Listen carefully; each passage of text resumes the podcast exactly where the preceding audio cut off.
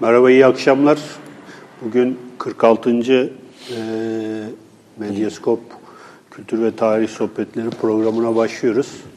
Bu akşam yine kıymetli bir kardeşimiz sağ olsun bizi kırmadı geldi. Mehmet Berk Yaltırık.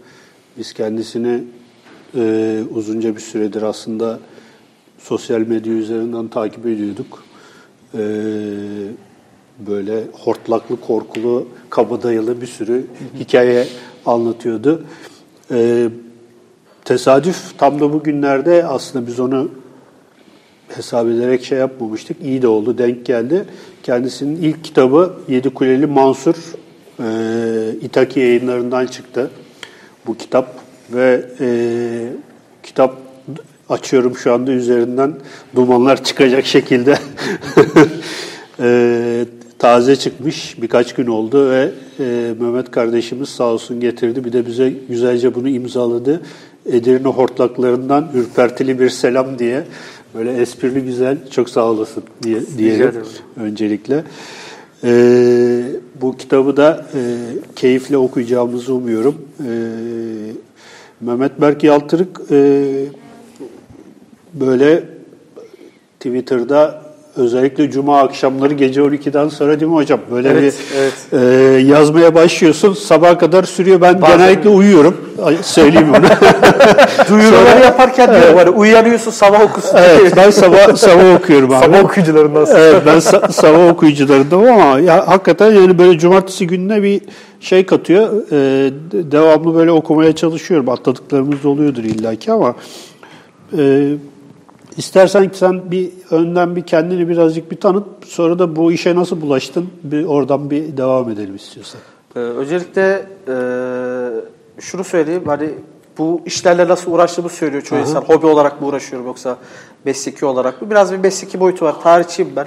Evet. Trakya Üniversitesi tarih bölümü mezunuyum. Yüksek lisans eğitimimi de orada aldım. Aslında e, asıl ihtisas alan şey genel Türk tarihinde ve şey erken Altınordu dönemi. Evet. Moğolların e, Deşti Kıpçak sahasında ilk girişi vesaire ama korku hikayelerinde de bir yönden çok e, merak duyduğum için çocukluğumdan beri araştırmalarımın bir yönünde hep e, hortlaklar, işte doğaüstü hikayeler, memoratlar, halk bilim vesaire vardı.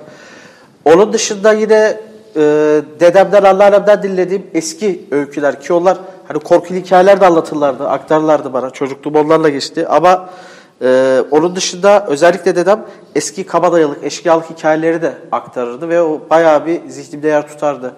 İşte Ustura Kemal dizisi vardı 1996 ben çocuğum o zaman yeni uyarlanmaya başlamış ATV'de.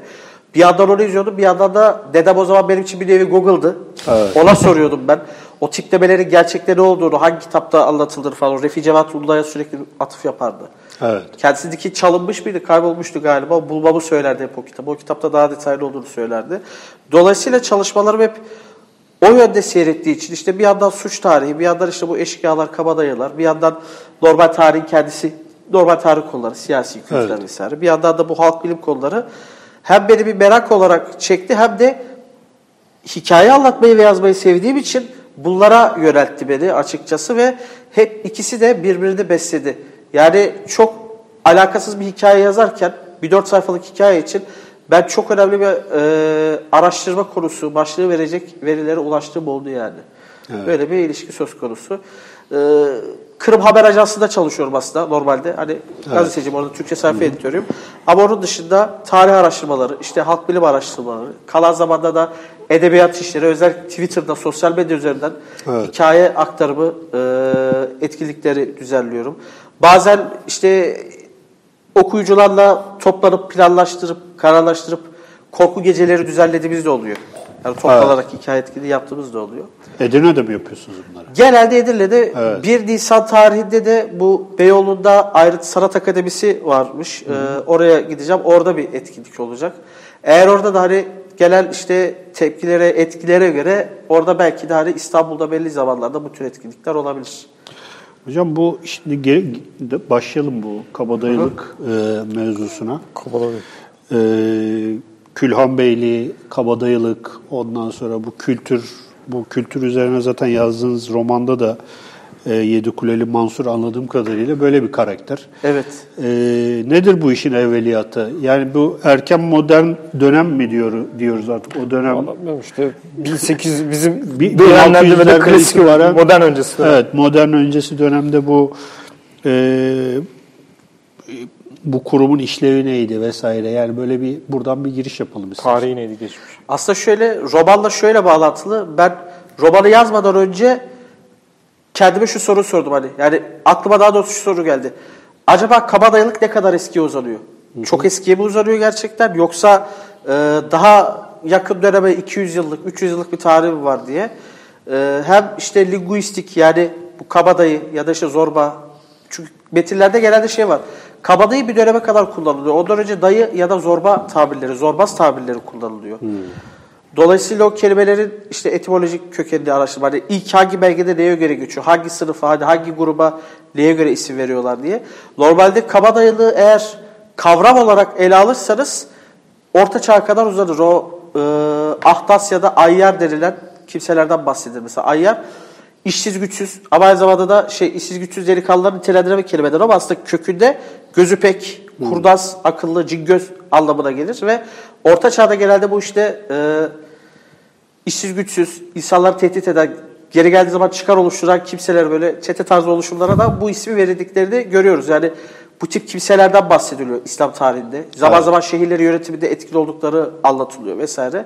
Yani böyle bir kavram var ve bu kavram Yeniçerili, yani Yeniçerilerin ve Yeniçerilerin içindeki kabadayılığı da kökünü oluşturuyor. Çünkü e, feta ve fütüvet kavramlarını görüyoruz bir arada. Daha doğrusu feta. Feta karşılıksız gösterilen yiğitlik demektir. Hazreti Ali motifinden bahsedilir. Bu karşılıksız yiğitlik bugün delikanlı kodu adıyla geçmişten günümüze yaşatılıyor. Çok ilginçtir. Ee, bir yüksek lisans, yüksek lisans ya da doktora tezi e, kabada şey Bafya yani organize suç içerisinde işte hemşerilik e, ilişkilerini ele alan bir tezde Bafya üyeleriyle yapılan görüşmeleri okumuştum. İbareler ve kullanılan kelimeler resmen bir kodu ortaya çıkarıyordu. Delikanlılık, işte karşılıksız yiğitlik gösterme, işte sadece zalimden alma vesaire böyle bir idealleştiriyorlardı kendilerini. O idealleştirmeyi ben kabadayılar üzerinde de Yeniçeri kabadayıları üzerinde de gördüm ve dolayısıyla ilk araştırmamı hep bir adım gerisine bakarak araştırmaya çalıştım. Üçüncü seri döneminde daha çok yeri var tabii. O dönem daha fazla bir Yeniçeri kabadayısı görüldüğü için ve Yeniçeri Ocağı içinde biraz bir e, sosyal bozukluklar daha çok arttığı için. Ama daha eski sevgilicim durum biraz değişiyor. Şimdi biz ilk İstanbul Kabadayılı bağlamında ele alacaksak Karlı dönemine gitmemiz gerekiyor şu şekilde. E, o dönemde suç nedir diye bakarsanız daha çok taşra ön plana çıkar. O da nedir? Boğultuya getirirler adamı. Haramiler vardır, eşkıyalar vardır. Şehirde suç var ama çok nadir. Yani şehirde asayiş biraz daha görece kolay. Ama e, şöyle bir durum söz konusu oluyor. 1550'lere doğru bu Ahmet Yaşar Ocak'ın, e, Ahmet Yaşar Ocak diyorum pardon, e, şey, Mustafa Akdağ. Must- şey Mustafa Bozdağ sanırım bu Celal Mustafa Akdağ. Mustafa Akdağ o Celal ile ilgili bir araştırması var. Meşhur bir kitabı var. Onun bir de makalesi var. Yeniçeri Ocak nizamının bozulması diye. O makale beni çok önemli bir sonuca ulaştırdı. O makalede şeyden bahsediyor. Yeniçeri Ocak nizamının aslında Kanuni döneminde bozulmaya başladığını anlatıyor. Orada toprak rejimi o dönemde bozulduğu için işte sipahilerin elinden bir sürü sipahilerin elinden ceza olarak toprağın alınması İr- Irak'a seferinden sonra ve İktisadi yapıda Osmanlı biraz sarsılması malum o yeni dünya keşfedilmiştir. İşte yeni mallar giriyor Avrupa'ya vesaire falan. O ekonomik yapının biraz değişmesi Osmanlı'ya da yansıyor ve o dönemde e, Osmanlı sipahileri yani en fazla başvurduğu askeri kaynağı kaybettiği için bu sayıyı kapatmak için Kapıkulu ordusuna özellikle süvari Kapıkulu süvarileri bu Kapıkulu sipahileri de asker alımında bulunuyor ve bu Kapıkulu sipahileri olarak yazılı askerlerde de devşirmelik gözetilmiyor ilk başta. Çünkü asker açığı var. Ve devşirmenin hani yetiştirilme süreci göz önünde bulundurulduğunda böyle bir ihtiyaç doğunca Türkleri de vesaire unsurları da alıyorlar. Bunlar çok fazla sayıda alınıyor ve alınan bu unsurlar da bir süre sonra Anadolu'da bu diğer sipahilerden kalan toprakların arazinin üstüne çöküp bayağı bir kendilerine bir kazanç elde ediyorlar ve ilk bizim gördüğümüz Osmanlı tarihinde kavram sipahi zorbaları. Sipahi zorbalarında da şöyle bir e, husus söz konusu. Yeniçerileri ilk başta çok bastırıyorlar ve sayıları Yeniçerilerin o kadar fazla değil. Yani ilk kavgalarında aralarındaki sürtüşmelerde Yeniçerileri hep bir şekilde hani etkisiz hale getiriyorlar ya da bir isyan çıkartacakları zaman Yeniçerileri yanlarına çekiyorlar. Fakat bu kavga aynı zamanda Yeniçerilerin palazlanmasına yol açıyor. Çünkü devlet ricali sipahiye karşı denge unsuru kurabilmek için Yeniçeri'nin sırtını sıvazlamaya başlıyor. Kırılma 1648'de yaşanıyor. Önce bir 1603'te bu zorba isyanı oluyor. O zorba isyanında bir sarsıntı geçiriyor sipahi zorbaları. Yeniçeriler bastırıyor diğer ocakları yardımıyla bunların isyanı. 1648'de meşhur Sultanahmet katliamı meydana geliyor. Evet. Benim birinci Kabadayılar Meydan Muharebesi diye is- isim taktığım bir çatışma meydana geliyor. O Sultanahmet Meydanı'nda ilk sipahiler toplanıyor. Yeniçerileri püskürtüyorlar. Yeniçeriler yüz geri ödüyor ve dağılıyorlar. Fakat bir şey oluyor işte. Tarihin böyle ilginç detayları, cilveleri vardır. Ee, Çar Rüklü Bektaşi'ye ya da işte Bektaşi Ocağı'nın dört e, köşe taşı, dört mihenk taşı şeklinde, yani dört ocağı, dört direği şeklinde isimlendirilen Arnavut asıllı dört Yeniçeri ağasından bahsediliyor o dönem. Onlar dağılanların e, karşısına geçip alana tekrar geri dönüp savaşmalar için cesaretleşince, cesaretlendirince birden iş değişiyor. Bunlar Sultanahmet Meydanı'na tekrar bir hücumda bulunuyorlar ve sipahilerin mukavemetini kırıyorlar. Sultanahmet Camii içerisine kadar süren çatışmalardan, minarenin içine varıncaya kadar, minarelerin içine varıncaya kadar kanlı bir katliamdan bahsediliyor. O savaştan sonra artık sipahiler meydandan çekiliyor ve meydan Yeniçerilere kalıyor. Onlar isyanlarda ön plana çıkmaya başlıyorlar. 1700'lere doğru gerek otorite boşluğu, gerek işte bu Yeniçerilerin ekonomik iş- ilişkilere daha çok bulaşmaya başlamaları, işte Yeniçeri içerisindeki esnaf gruplarının ortaya çıkması vesaire e, bir anlamda şeyi de e, legal ya da illegal bir şekilde haraç yoluyla yahut da daha işte kendi illegal yöntemleriyle kazanç yöntemlerinin de ortaya çıkmasını sağlıyor ve dolayısıyla biz Patlolu Halil dönemi sonrasında özellikle Yeniçeri kabadayılarını görmeye başlıyoruz. 3. Selim döneminde özellikle. Ve bunlar artık şey Yeniçeriliğin, e, Yeniçeri içerisindeki bu odakların, bu kabadayı odaklarının kendi jargonlarını ve uygulamalarını bulduklarını ve bunları yerleştirdiklerini görüyoruz. İşte nedir? Orta nişanlarını baldırlarına bacaklarına dövme şeklinde yaptırıyorlar ve bunu göstererek bir güç sağlıyorlar karşı tarafa. Tehdit unsuru olarak kullanıyorlar. İşte aynı şekilde balta asma diye çok meşhur bir uygulama vardır. O işte balta olmak Gemileri. tabir olarak günümüzde de kullanılıyor. Ha, bu nedir? İşte gemilere ya da daha çok tayyarat adı altında binalara asılırsa bir Yeniçeri baltası ya da o işareti bulduğu kazma, kürek vesaire onların kendi şahsi eşyaları. Oranın geliri ya da oradan gelecek haraç o Yeniçeri ortasında, o Yeniçeri ortasında aslında gidecek anlamına geliyor ve ilk Yeniçeriler bu haraç sistemi üzerinden bir şey kuruyorlar. Yeniçeri kabadayıları. Diyelim ki bir Yeniçeri ortası geldi o ortanın baltasını el attı. Bu zamanda bıçak altından geçirme denilen uygulama devreye giriyor. Yani Galata'da bugün Hendekbaşı denilen artık bugün olmayan Hendekbaşı denilen bir mahal var. O büyük hendeğin olduğu yerde. Kanlı hendek deniyor ona eskiden. Orada toplanıp gladyatörler gibi it dalışına giriyorlar. İt dalış tabiri de oradan geliyor. İşte birbirlerini e, eskileri tabiriyle mukatele ve müdarebe ediyorlar. Karşılıklı kapışıyorlar. O meşhur bıçaklı kapışma onlardan geliyor. Ha bıçak dönemi genelde kabadayılarda şu vardır işte eskiden bıçak ve bilek dönemi vardı.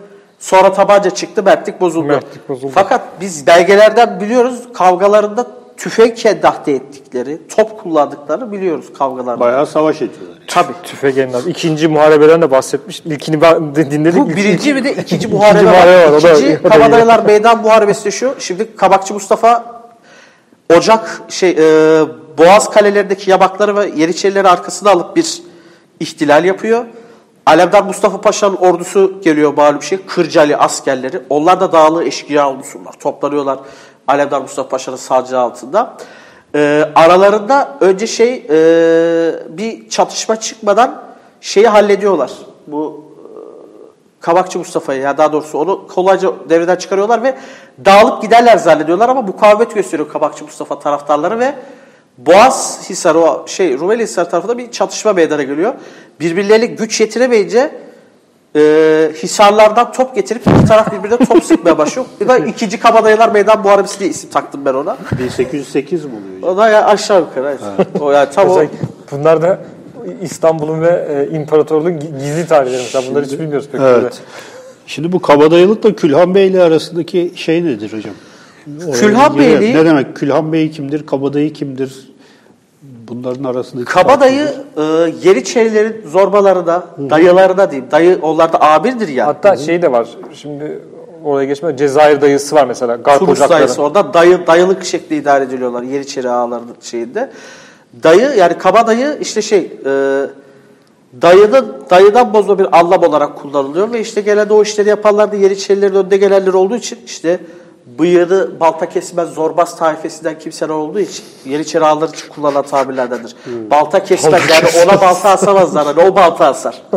ya çok şey ilginç balta çok ilginç bir tabir. Mesela bir kadına diyelim ki bir Yeniçeri aşık oldu ona o ortasının işaretini işlenmiş bir mendili ya da bir eşyayı peşkir, havlu vesaire hediye etti. O kadın ağlıyor, görünür bir yerde taşımak zorunda neden? Sokakta yürürken laf atılması ya da ilişilmesi diye. İlişen olursa zaten kan çıkıyor. Hani öyle bir şey var aralarda işte. Sen bizim namusumuz. Ve şey çünkü aynı zamanda o işaret orta namus. Ona el uzatan da işte ölümü hak etmiştir. Böylece Yeniçeri ortalar arasında da işte kavga vesaire çıkıyor. Ee, şuna geleceğim. Bu kabadayı Yeniçerileri ifade ederken Külhan Bey'i de genellikle hor görülmeli nedeni, şu, nedeni şudur. 1683'teki Viyana bozgununu takiben bu tarihi bize şey veriyor. Reşat Ekrem Koçu.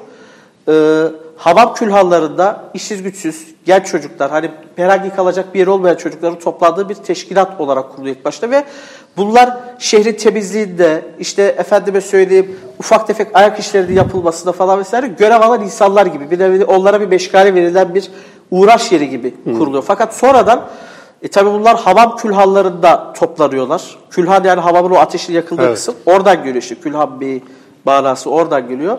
Bunlar bir nevi kimsesiz çocuklar olduğu için ve kendileri dışında bir aileleri olmadığı için aralarındaki bu gruplaşma ister istemez bir yerde çıkar ortaklığına da dönüşebiliyor. Bir çete tarzı vesaire şey Evet. ama hakaret olarak kullanılıyor genelde. İşte neden? Çünkü kökleri bu sokak çocukları. Hani bu kimsesiz gariban çocuklar ya da işte Havaboğulları diye aşağılarlar mesela. Kabadayı filmde öyle bir replik vardı. Devran vardı hani yeni mafya. evet, Onu evet. diğer kabadayılardan biri diyordu ki Hababoğulları diyordu. Kabadayılar arasında çok tarihi kökleri eski bir aşağılama. Yani Habab, Külhan Beyleri. Mesela şey Tulumbacı'da çok ilginç bir durum var. Tulumbacıyı da hakaret olarak kullanıyor kimileri. Çünkü işte tulumbacı it, tulumbacı kopu falan diye. Ama bir yandan da bir bakıyorsunuz tulumbacılık bir yerde kabadayılar için okul gibi. Yani Yeniçeri ortası ortadan kalktıktan sonra ye, kabadayıların yetiştiği iki ortam var. Ya sebai kahveleri ya da işte tulumbacıların takıldığı kahveler. Okul gibi. Çoğu kabadayı ilk tulumbacılıkla başlıyor görevine. Tazimattan sonraki kabadayılar. Ama bakarsanız bir hakaret anlamı, tahkir anlamı da taşıyor. Külhan Beyliği'nde de böyle bir durum var. Külhan Beyleri de evet hakaret edici gözle bakıyor kabadayılar. Onlar havamoğullarıdır diyorlar ama Aynı zamanda e, şöyle bir durum söz konusu. O Külhan Beylerinden çıkan yetişen kavgacı unsurlar da sonradan çok güçlendilerse kabada addedilebiliyorlar. Ama yani bu da çok nadir hani görülmüş bir şey. Mesela Patron Halil örneğini vereyim. Patron Halil bir Külhan Bey değil ama Yeniçeri kökenli birisi ve güçlü.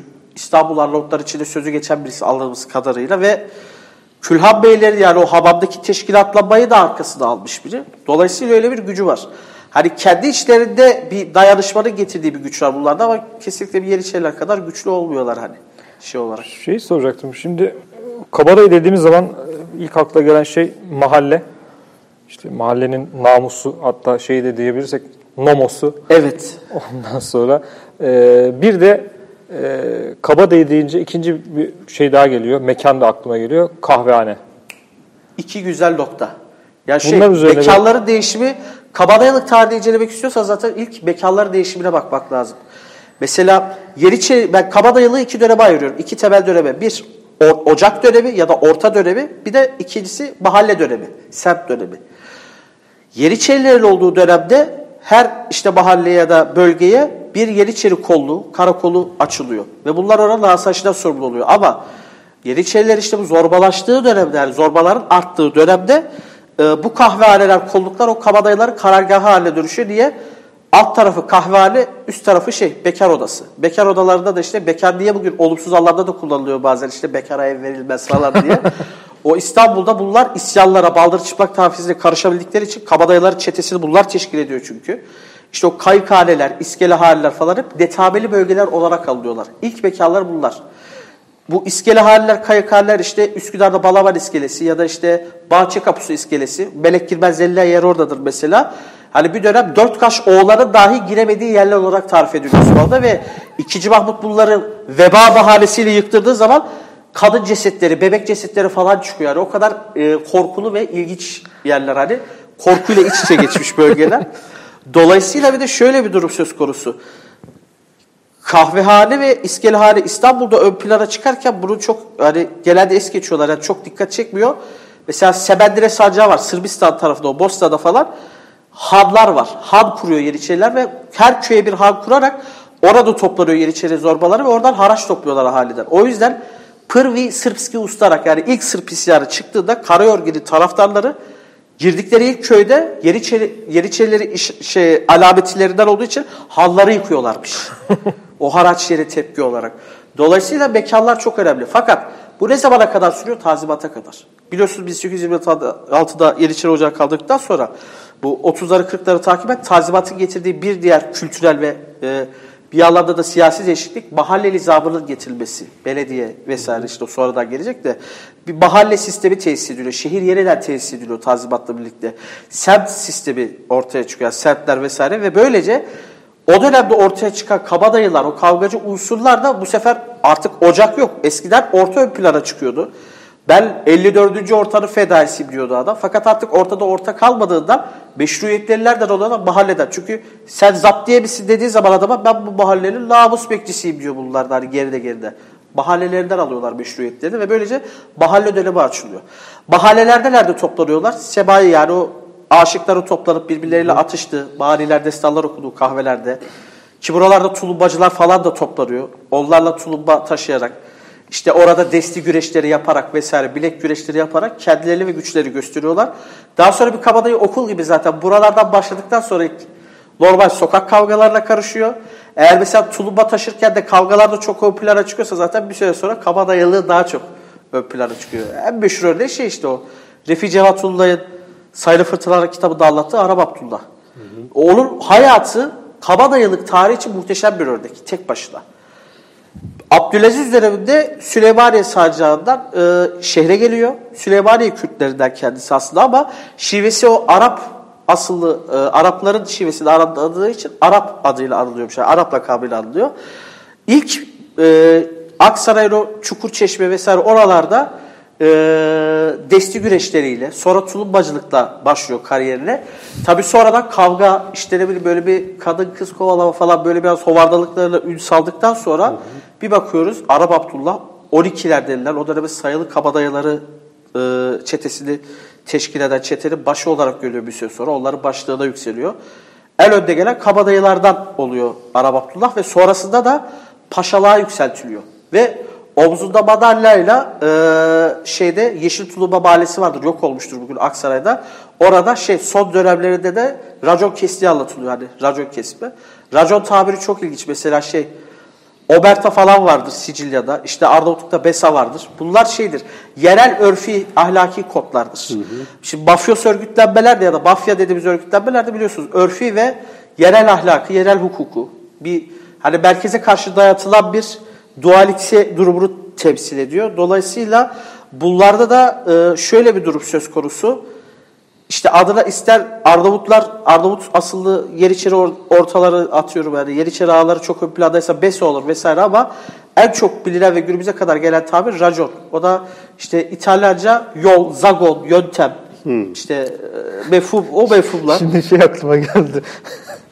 İhsan Oktayanar'ın zagon zagon üzerine öttürme. Çünkü çeviren kişi Külhan Beyleri arasında yaşıyor. Hani işin zagonu yani yolta bölümünde. De, Descartes'in evet. Descartes'in kitabını zagon üzerine öttürme diye tercüme ediyor. Evet evet. Dolayısıyla şimdi onlarda böyle bir kavram çıkıyor. İşte racon kesme. Kendi aralarında bir mahkeme yapma. Ve çok saygı duyuyorlar buna. Kabadayılarda şey var bir de.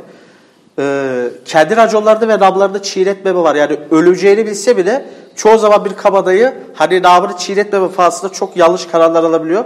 Bunun nedeni işte salt cesareti getirdiği bir şey değil. Yani şöyle düşünün. 10 yıl boyunca bir şeye uğraşıp didinip emek veriyorsunuz ve o şeyi hani yıkıl, pençelerinizle inşa ediyorsunuz. Bir anda yıkılacağını gösterecek en ufak ebareye bile dayanamıyorsunuz ve ölüm bile göze alıyorsunuz. Yani insanı bir hırsa itiyor bu. Bu aslında biraz bununla alakalı ve şey genelde kabadayılık hikayeleri temelinde bu var. Hep bir işte mahallede büyüyen birisi kendinden yaşça büyük o tipte birine örnek alıp da bu işlere bulaşıyor. Mansur da aslında o, yani spoiler vermek gibi olmasın ama o Öyle karakterlerden birisi yani. Bir, bir kabadayı söylencisinin peşinde kendi söylencesini inşa etmeye gidiyor Yeni Kuleri Mansur ve ben aslında orada Üç günlük bir olayı anlatıyorum. Ve Carlo'nun döneminde geçen bir kabadayılık hikayesi. var. O dönemde tabii bu kadar örgütlü değiller. Ben orada kurgusal ele aldım ama okuyucu o üç gün içerisinde o kabadayılığın dönüşümünü ve aslında ne olduğunu, ne anlatıldığını görecek romanda. Çünkü ben bunu yazarken bu romanı e, bu kabadayılık tarihçesini de işte sözlüklerine, söz, kelimelerine varıncaya kadar bayağı bir araştırdım. O vaka örneklerine falan baktım. Evet, şimdi e, bize bizim geleneğimizde daha doğrusu hep böyle kabadayılık e, bir ahlakla ve bir romantizmle hani Evet, şey şehir yapılır. şövalyesi o. Refi Cevatullah Evet. e, fakat aslında öyle değil tabii. Yani bu bu- bunun sebebi nedir? Neden böyle romantize edilir bize kabadayılık? Şöyle vesaire? diyeyim, e, bir, şu, gene bir örnek üzerinden vereyim. Çökertme diye bir türkümüz var. Hadi çökertmeden çıktım da halelim. Şimdi orada kendini çok böyle Efe gibi, kahraman gibi anılıyor. Gerçek hayatına bakıyoruz. Aslında Efe'lik ona yakıştırılmış bir şey. Tütün kaçakçısı normalde. Ama vurdusu kırdısı fazla, rakipleri fazla ve ilk vukuatı kız kardeşinin namus cinayetiyle yakmak. Yani bir şey suçlu görüyoruz burada. Fakat Türkiye yakılmış ardından diye işte kaymakamla arasında çerke, şey Çakır Gülsüm yüzünden mevzu girdi. e, kaymakam da kancıkladı onu. Halkta bir şey vardı böyle hani bir diğer güç odağına karşı karşı koyan bir unsura kahraman gözüyle bakarlar. Bu şey rah, ki, ya, rahmet yolları kesti romanı vardır ya. Şey, Kemal Tahir. Kemal Tahir'in. Kemal Tahir. Onun girişte çok güzel bir alıntı yer alır. Alıntı Erkek Güzeli Sefil Bilo filminin girişinde de vardır. Yanlış hatırlamıyorsam. Ya orada rahmet yolları kestiye gönderme vardır. O romanın girişinde de e, Kemal Tahir bir İngiliz e, tarihten şöyle bir alıntı yapmıştır işte. E, ahlakı işte çok gelişmemiş toplumlar o ruhlarında arta kalan barbarlığın da etkisiyle soygucular yani işte vurguncularına şey hayranlık gösterirler diye. Şimdi bir toplum normal intikam alabilecek bir yöntemini bulamazsa kendisini ezen bir unsura karşı marjinalize olur. Marjinalize olması illaki isyancıya dönüşmesi değil. İsyancıya dönüşen adamı kahraman haline getirir, idealize eder. Çakırcalı Mehmet Efe'nin mesela bir sürü köy basma, işte ne bileyim adam kaçırma vakası da var. Hani iyidir kötüdür demiyorum ama şimdi bir suçla içli dışlı bir yönü de var. Hani adam vuruyor. Hani Türkiye'de bile diyor ya adam öldürmeyi hasar işte oyun mu sandın diyor. İşte mezar taşlarını koyun mu sandın diyor.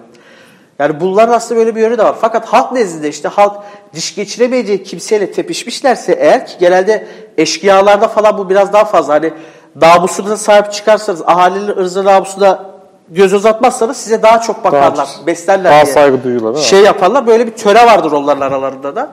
Dolayısıyla böyle bir durum söz konusu olduğu için hep kabadayılara romantik yaklaşılmıştır. Biraz da şeyle alakalı. Ee, İstanbul e, tarihi dokusunu koruyamadı biliyorsunuz. Hani birçok yıkımlar falan oldu vesaire. Dolayısıyla o dönemi göre yazanlar çocukluklarının İstanbul'un kaybolduğunu görerek eski figürlere bir e, sarılma içine girdikleri için genelde hatıratlarda bahsederken onları biraz da nostaljik öğeler gibi işte Ramazan eğlencesi öğesi gibi biraz aktarıyorlar.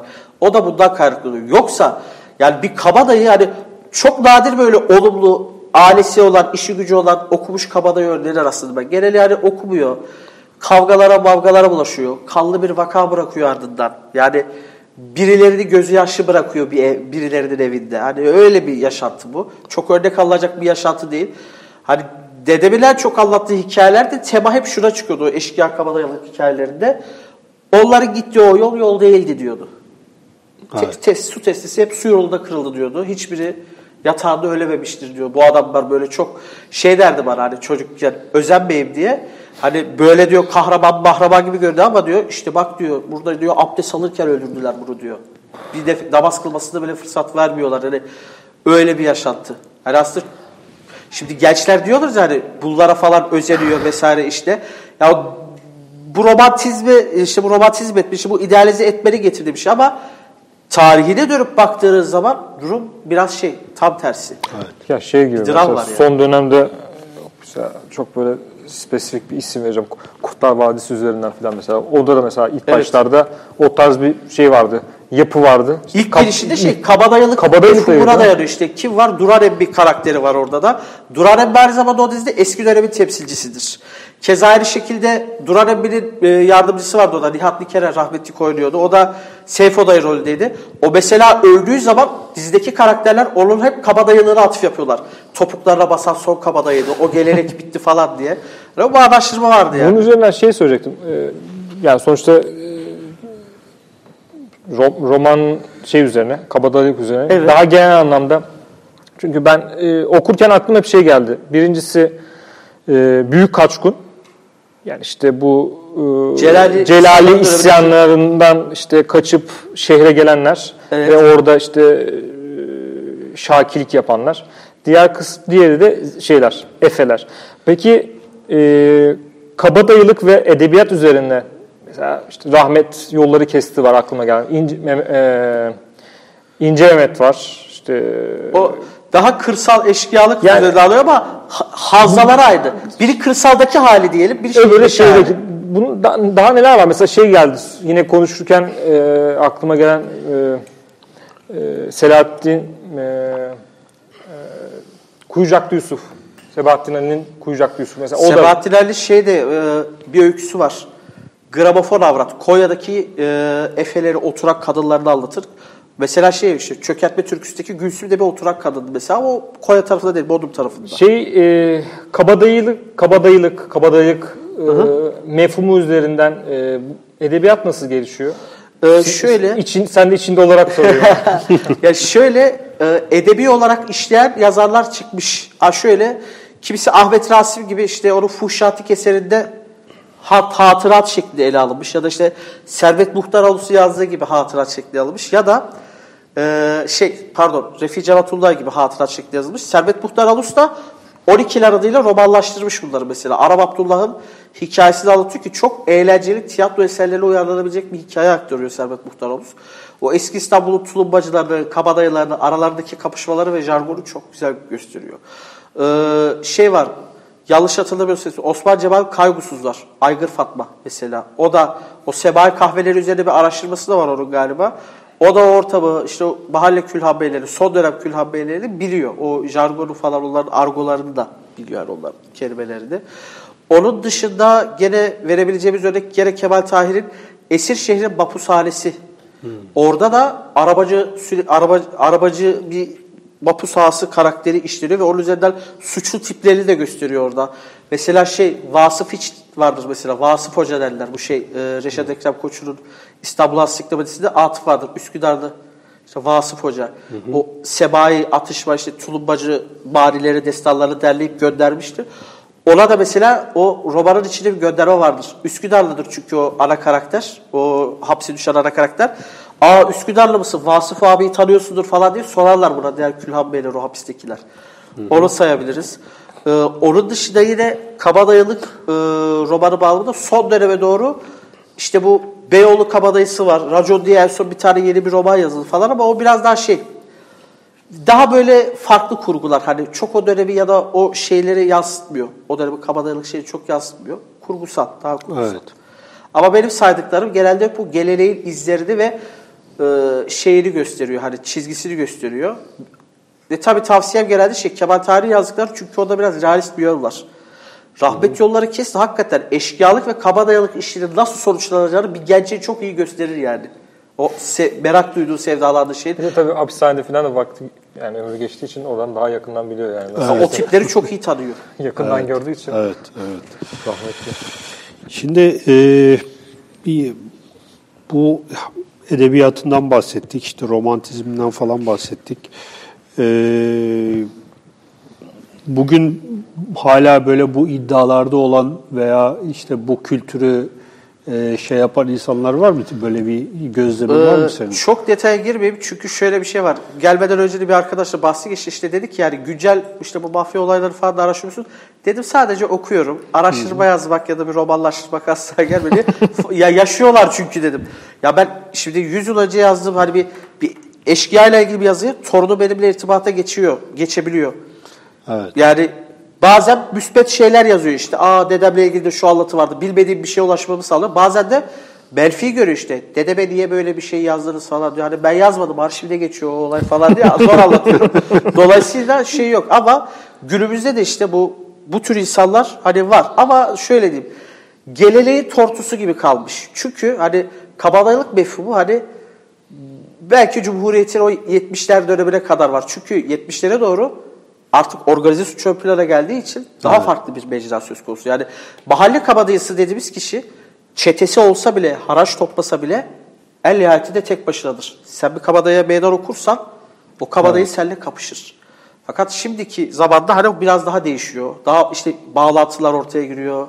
Siyaset işin içine giriyor falan. Futbol işin içine giriyor. Evet. Daha girift ve daha farklı bir dönem. Benim anlattığım dönem biraz daha nostaljik kaçıyor. Şey de mesela o Kabadayı filminde Ya- Yavuz Turul'un filmiydi herhalde. Evet. Kabadayı filminde zaten bu dönüşümü anlatıyor herhalde değil mi? Tabii. Biraz daha geç olmasına rağmen hani Şener Şen 2000'lerde o geleli ya şey var mesela yaşlı kabadayılar var günümüzde o 70'lerde hızlı zamanlarda yaşayıp günümüzde ya yakın zamanda vefat eden yaşayan üyeleri var biliyorum hani. Hani ya ismen açıklamayayım hani var yani ama onlar artık bu geleli şey gibi hani bir yaşlı bir esnaf piri, lonca, lonca esnafının piri gibi düşün öyleler. Çünkü hani e, saygı duyuluyorlar ama şey hani onların zamandaki gibi değil. Eski polislere falan soruyorum ben mesela eskiyle yeni arasındaki farkı. Eskilerin şey onlar bile evet haytalarda ama diyordu bir saygıları vardı. Ceketilik derlerdi diyor. Polis polis gördükleri zaman diyordu hani. ama diyordu polis onun çok üzerine giderse diyordu hırpalamayı da bilirdi hani ezdirmezdi kendini. Yani çok ilginç bir şey var. Hani bu dönemle insanın işte toplumun yaşayışıyla alakalı. Bizim dönemimizde biraz daha farklı ama eskiden çok idealize edildiği gibi değil ama hani çok kötü de değil. Ee, böyle bir yapı var. Bunu taşıyanlar da var. Ama artık şey hani yaşlı insanlar ve belli bir geleneği şöyle böyle gör- gördükleri için taşıyorlar. Yaşatmıyorlar yani. Bir mahalle şey kavramı da biliyorsunuz artık toplu konutlar söz konusu. Yani Site yönetimleri var artık. Düşünsenize Beylikdüzü'nde 60 dairelik bir apartmandasınız. 60 daire yani. Osmanlı'da bile bir köyde 15 daireden bahsediliyor. 60 daire 15 yani. hane, evet. Kaç kişi kaç kişi tanıyacak yani. Neyi, neyi savunabileceksiniz yani. Evet. Toplum değişiyor. Bir de tabii şey de var burada. Şimdi onu da girmek lazım. Bunlar sonuçta mahalle dediğimiz şeyde işte koruması altına alıyor, haracını Evet, alıyor filan. evet. E burada kime haracı alacaksın? Migros mu alacaksın? şey gibi. evet. Bir arkadaşım şey merkezi çünkü sormuştu. şey yani. Eşkıyalar niye tarihe karıştı diye sormuştu. Dedim ki bir dedim kameralar, iki dedim ulaşım sistemi. Nasıl dedi? Şöyle diyeyim dedim. Türkiye'de işte gaz haricinde artık eşkıyalık niye tarihe karşı? Biz jandarma her yere girebiliyor artık. Daha köylere ulaşılmaz yerler kalmadı. Giriyor her yere. Kameralar var, uydu sistemi var. Uydudan fotoğrafını bu- bulabiliyorlar insan vesaire. Hani artık şey, Kaçacağı yer kontrol kaçabileceği bir yer yok. Bir de tabii şu, şu da var. Sermaye, sermaye yapısı da değişti. Daha önceden böyle daha ufakken şimdi Şimdi daha organize hale geldi. Şimdi hani şimdi uluslararası bağlantılardan bahsediliyor adam işte şirket kuruyor, bir şey yapıyor. Ya o Yavuz e, şey e, Kabadayı filminde Şener Şen'in gene oradan örnek verelim. Şener Şen oğluna diyor ya ben kabadayıydım diyor ama işimi diyor hep tek başıma hallettim diyor. Milletvekili diyor bir arkadaşım olmadı işte ne bileyim ticaret arka, ticaretten bir tanıdığım olmadı bir arkam olmadı. Hakikaten böyle yani bu insanların şöyle bir böyle bir özelliği var. Metin Akpınar rahmetli dayısından bahsediyor. İsmini şimdi unuttum. Aksaray kabadayılarındanmış. Metin Akpınar anlatıyor anlarında. Diyor ki hiç diyor böyle diyor asıp kestiğini görmedim ama diyor biriyle bir davası olunca diyor evin diyor işte bir köşesinde sakladığı muştasını bıçağını alır. Arkadaşlarıyla sözleştiği yere gider kavgasını eder gelirdi. Biz anlamazdık derdi. Öyle bir şey de var onlarda. Bir, bir, gene bir eskileri de o şeyi bir, Bir, adap düello, var. düello e, Ve bir de şey var hani yani. turist Ömer filmlerini izlemişsinizdir o Sade Alışık falan. O kendisi sokak ağzıyla konuşur ama ne kadar bize şey efendilik e, şey, efendice gelir. Samimi gelir. Aslında o şey sokak ağzı bitirim ağzı şey gibi bu. Ee, bir belgesel vardı İstanbul kuşçuları ile ilgili. Orada meşhur olan bir karakter var. Arnavut Şevket. Kuşçulardan biri. Videoları döndü. Çipet pet mi? Çipet pet diyen o amca mesela bitirim şeylerini görmüş. Ağzı çok benziyor. O jargonu ben nerede duysam tanırım. Ama ne diyorlar insanlar sosyal medyada? İstanbul beyefendisi. Yani o dönemin yeralt artık o dönemin yeraltısı ayak şeyi bile bu döneme göre şey beyefendilik sayılıyor. Biraz öyle bir dönem şey dönem değişimi söz konusu. Hocam şimdi senin e, ilgi alanlarından bir tanesi e, bir diğer alanda bir korku, vesaire. Onu da ekledim yani. Evet. e, bir de özellikle bu Balkanlar e, Edirne'de de oturmandan belki dolayı onu çok fazla bilemiyoruz. Biraz oraya da bir e, girelim ve e, senin e, böyle meşhur hikayelerin var. İşte Balkanlarda vampirlik, Hortlak mı? hortlak vesaire. Ya vampir Nedir bize- bu kültür hocam? Yani özellikle e, Balkanlarda buraya doğru esen soğuk hava dalgasının sebebi nedir yani? Ya şimdi şöyle bir durum var. Vampir bize batılı bir ürün gibi geliyor. Ama kaynaklara erince bir Balkan devleti olan Osmanlı Devleti'nde Osmanlı halklarında ürktüğü ve fetvalarında işte ne bileyim kadı mektuplarında adli vakalarında yer alan bir figür olarak karşımıza çıkıyor. Ama farklı isimlerle. Cadı deniyor, hortlak deniyor. Obur. Ervahı abisi deniyor. Obur daha çok şeyde Kafkasya tarafında olan Dogay muhacirlerden dolayı yani şey Kıpçak ağzındaki ilk hali olduğu için obur. Hatta işte bir görüşe göre, kuvvetli bir görüşe göre vampir kelimesinin kökü de obur kelimesine dayanıyor. Şeyden obur şekli de upir, upire dönüşerek Slav dillerine geçiyor. Slav dillerinden vampir e, şeklinde Batı dillerine geçiyor diye. Bunu destekleyen şöyle bir e, kanı var. E, vampir batıl ilacının isim, benzer isim ve benzer ilaç, ilaç benzerlikleri üzerinden araştırdığınızda bir harita üzerinde yaydığınızda Karadeniz havzası çok ön plana çıkıyor. Kafkas şey Kıpçak göç sahası. Yani Evet. göç Evet. yolları göç sahalarıyla taşınan bir ilaç şeyi olması özelliği daha çok ön plana çıkıyor ve Balkanlarda çok ciddi işte e, Edirne'de bile mesela eski şey hortlak olayları falan var böyle mahkeme şey katı mektuplarda yansıyan. Hatta şey 100 yıl önce yazılmış bu Abdülaziz İb- İbn Cebalettin Efendi'nin yazdığı bir kitap var. İşte Osmanlı merasim halklarının merasimleri, töreleri, inançları. Orada mesela hortlak çıkmayan müsait yer diyor. Halk inanışına göre diyor. Edirne ve Manastır civarıdır diyor. Ve anlatıyor da hani nasıl inanıldığını falan diyor. Şimdi bugün Edirne'de artık hortlak gelin metaforu kalmış. Yani nedir? Hayalet şeklinde bir gelin silüeti var görünüyor. Karaağaç Ormanı'nda ya da işte farklı mahallelerde. O hayalet silüeti gibi kalmış. Ama şey eskiden muhtemelen daha böyle değişik işte mezar kazmalı işte o ne bileyim kafa uçurmalıdır, kazık saplalı o tür şeyler muhtemelen buralarda da görülüyordu. Şimdi sadece Balkanlarda, Romanya'da, Sırbistan'da falan. Zaten Romanya ana vatanı. Mü- şey, çıktığı yer orası. Evliya? Çelebi'de de vardı galiba böyle bir şey. Bu. İşte o şey, o şu çok önemli bir kaynak şundan dolayı onun bahsettiği obur e, bahsi o uyuz diye de bahsediyor aynı zamanda. Hı, evet. Şey, Şeyde mi? Kafkas? Kafkas. Kafkasya'daki şey, Kafkasya'da görülen bir Çerkezköy'de görülen bir inanışı aktarıyor bize yaşamış gibi. Fakat çok önemli bir husus var. Bahsettiği bölge e, Heyhat Sahrası'nın dibinde. Heyhat Sahrası Deşti Kıpçak mıntıkalardan birisi ve o dönemde Dogay kabilelerinin arasındaki savaşları falan incelemiştim ben. Evliya Çelebi'nin Kafkas dağlarına gittiği dönem Dogay göçlerinin Kafkas dağlarına doğru en doğru aktığı dönem. Muazzam bir inanç ve kültür etkileşimi olduğu tahmin ediliyor o dönemde. Dolayısıyla bir Çerkez köyünde obura inanılması, işte bir, bir doğal bir afetin oburların işte savaşılır, cadıların savaşılır diye anlatılması çok da garip gelmiyor o yüzden. O hem obur kelimesinin kökenini ortaya koyuyor işte bu Kıpçak halkları, ya Kıpçak lehçesindeki yerini ve nasıl orada folkloru ve lehçeyi de koruyarak kendi devam ettirdiğini gösteriyor. Bir diğer yönü de şu tespiti. Bu diyor uyuz derdi diyor. Taundan yani vebadan beterdir diyor. Lehte yani Polonya'da, Çeh'te ve Moskov'da olağadır ve selam diyor. Tam bir korku filmine giriş cümlesi olmuş. Doğu Avrupa ile özgün, özdeşleştiğimiz vampirleri anlatıyor. Ve, veba, Kaplarda. vebadan beter bir, bir çeşit salgın Salgın- hastalık gibi yani. Zaten Orta Çağ'da vampir vakalarını salgın hastalıklarla çok bağdaştırıyorlar. Atıyorum bir yerde veba çıkmışsa Balkanlarda özellikle ya da bazen bazı Avrupa ülkelerinde de vampir salgınıyla eşleştiriyorlar. İşte ölenler hortlayacak, Hmm. yakmak lazımdır, şöyle kesmek lazımdır. Ya mesela şey Osmanlı toplumunda şu deniyor genelde bana işte ya vardır da gavurlar inanıyordur. Şeyhülislam fetvası var. Ebu Öyle Suud? Efendi'nin, Mehmet Ebu Suud Efendi'nin Ne, ne, ne, fetvası ne, var. Ne, nedir acaba muhteviyatı? Fetvanın muhteviyatı şöyle. Örneği de Selanik üzerinden veriyor gene. Diyor ki Ha, gene Balkanlar bir yani. tabii Balkanlar hep çıkıyor karşımıza. diyor ki işte fetva nasıl yapısını biliyorsunuzdur işte. Soru sorulur, el cevap verilir. Aha. Soru da şu. e, bir ölünün diyor hortlaması yani kısaca Türkçeleştirerek ak- aktarayım. Caiz midir diyor. Diyor ki hani e, İslam'a göre diyor caiz değildir ama diyor Allah'ın hikmetinden de uzak değildir diyor. Belki diyor yaşarken kötülük etmiş birisine diyor kötü ciller diyor. O da diyor kendi kötü emelleri diyor bedeni alet edebilirler diyor. Allah'ın hikmetinden uzak değildir diyor. Peki diyor diyelim ki Selanik tarafında diyor bir köyde diyor bir adam öldü. Daha sonra bu adam 2-3 gün sonra birinin kapısına geldi. Ey falan gel seninle filana gidelim diye çağırdı.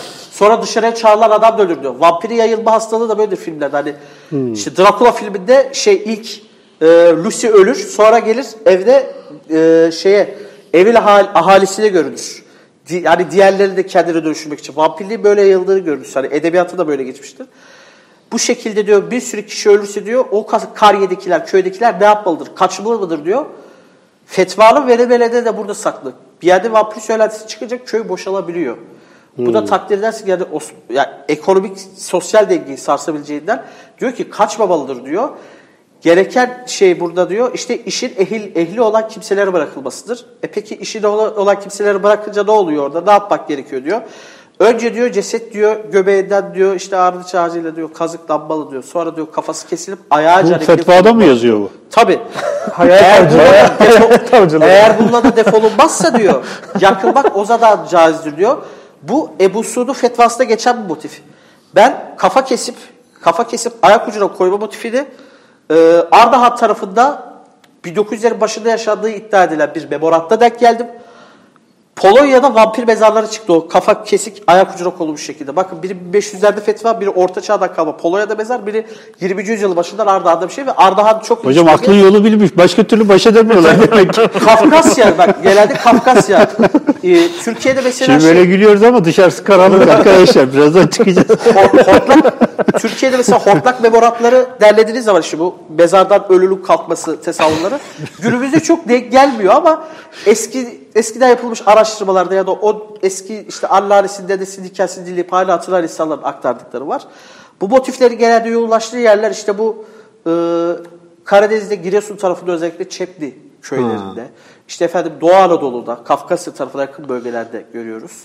Yani şey gene o Kıpçak göç sahası ortaya çıkıyor ama artık şey e, günümüzde o cin şeklinde anlatılıyor artık. Şimdi tek merkezden bir din eğitimi veriliyor artık biliyorsunuz uzunca bir süredir. Evet. İşte tek bir diyanet söz konusu, tek bir dini eğitim. O kulaktan dolma şeyleri biraz törpülediği için artık her şey cin olarak adlandırılıyor. Hani bir tek al karısı kendini nasıl ne hikmetse koruyabilir. Evet yani halk arası yani o belki Türk doğrudan e, Türk mitolojisiyle Evet. alakalı olduğu için doğrudan gidiyor ama evet bu şey tek merkezden din eğitim verme hep e, şey yok ediyor bu kü- kültürel zenginliği de yok ediyor. Şeyde Evet. mesela ev, Evliya Çelebi'de şey e, cadılar falan da vardı galiba. Çalıkavak köyde bir cadı gördüğünü anlatıyor. Cadılar şeyde var. Şey var ya. e, oburlar Ev- kendini evliyada cadılar yok yok savaşı ya. diye anlatıyor. Çünkü cadılar işte birbirini yakaladılar savaşı. diyor. Havada kanlarını içtiler diyor. Yere diyor leş şeklinde toprak toprağa düştüler diyor. Biz onları alıp yaktık diye anlatıyor ve sonra da işte nasıl yok edileceğini anlatıyor gene. Kalbinden kazıklanmalı işte şöyle işte kanı diyor kül bilmem neye karıştırıp diyor kurbana içilmeli iyileşmesi için falan diye anlatıyor bayağı. Bir de Çalıkavak'ta bir cadı vakasından bahsediyor. Uyurken bir yerde Çalıkavak köyünde Rumeli'de bugün Bulgaristan tarafında şey e, bir tavuğun civcivleriyle birlikte bir tavuğun ha- şeye girdiğini görüyor. Kaldıkları yere girdiğini görüyor. Bir tane adam kalktı diyor. Şehri çıkardı diyor. Üstlerine sepe sepe işedi diyor. O işedikten sonra diyor büyüsü bozuldu diyor. Şey diyor yaşlı bir kadına dönüştüğünü gördüm diyor cadının. Hmm. Ya Evliya Çelebi'de şey böyle metafizik anlatıları çok güzel yerleştiriyor. Mesela onun bir tane şey var. Kırım hocam- seferdler. Kırım idrarı güçlüymüş. şey büyü bozmada kullanılıyor genelde deri Öyle suyuyla mi? birlikte. Ha. Sirke, sirkeli su, Amonyak sirke, ya. amonyak ya da büyü bozmada falan kullanılıyor. Yani o halk ilaçlarında hala kalmış o. Kafkas, Evet. Kafkasya'da bakıyor. şey, e, Kırım Ağlayı'yla bir seferde Kafkasya tarafında bir nehri geçecekler. E, köprü mü yapmak lazım, nasıl yapacağız diye konuşurlarken bir fırtınaya yakalanıyorlar. Eyvah ne yapacağız diye korkarlarken fırtına bir anda diliyor.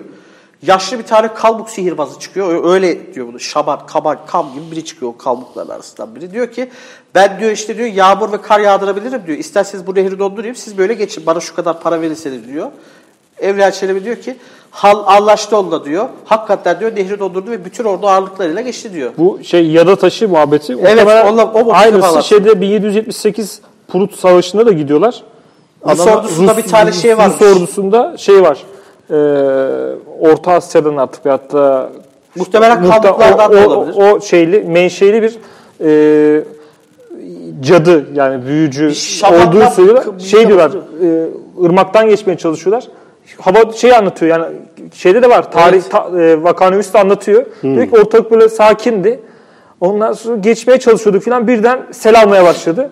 Bir şey dağılıyor, ordu Evet, dağılıyor falan. evet. Ya da taşı kullanıyorlar. Ya da taşı da işte yağmur çağırmaya, havaya kontrol etmeye yarayan bir taş. Bunu bilmiyordum ben. Şey, Evliya Evliya ondan sonra şöyle bir anekdot aktörü. İşte herkes geçti. Bir tek diyor hoca molla takımı kaldı onlar geçmedi diyor. Diye sihir işte batıl falan. Sonra en son onlar geçmeye başladı diyor. Fakat onlar da geçerken hani korkulardan dua dua okuyarak geçiyorlar diyor. E tabi bunlar dua okuyunca diyor sihrin diyor büyüsü bozuldu diyor. Batıl diyor zahil oldu diyor.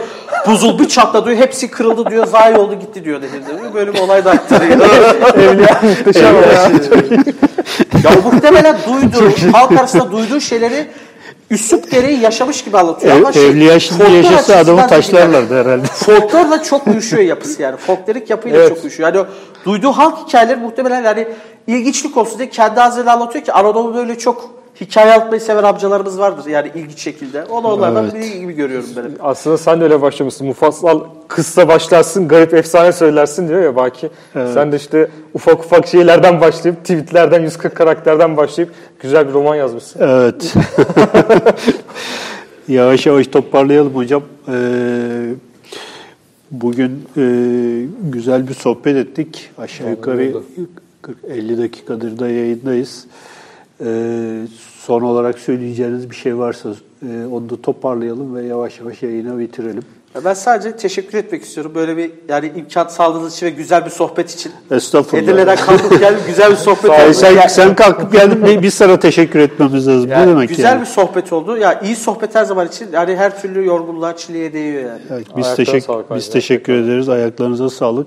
Önümüzdeki hafta aslında bu konunun devamı olarak e, e, yine e, Osmanlı İmparatorluğu'nda İstanbul'un da asayiş e, Boğaziçi Üniversitesi'nde tarih bölümünde doçentken e, YÖK kararıyla çalışma iznini iptal edilmiş olan e, Naomi Levi Aksu ee, önümüzdeki hafta konumuz olacak ve aslında bu konunun da devamı niteliğindeki şu doktora tezi üzerinden e, iletişim yayınlarından çıkmış bu doktora tezi üzerinden Osmanlı İstanbul'da asayiş e, konusunu konuşacağız. 47. yayınımız olacak. 50'ye doğru gidiyoruz. Tam gaz. evet, e, 50. yayına doğru gidiyoruz. E, Mehmet kardeşimize bu programa katıldığı için de çok teşekkür ediyoruz. E, Yedi Kuleli Mansur'u okuyunuz. E, Mehmet'in bu engin e, bilgisinden edebi bir şekilde faydalanmanızı e, tavsiye ederiz diyelim ve bu akşamki yayını bitirelim. Güzel. İyi akşamlar. İyi akşamlar. İyi İyi saatler akşamlar. olsunlar.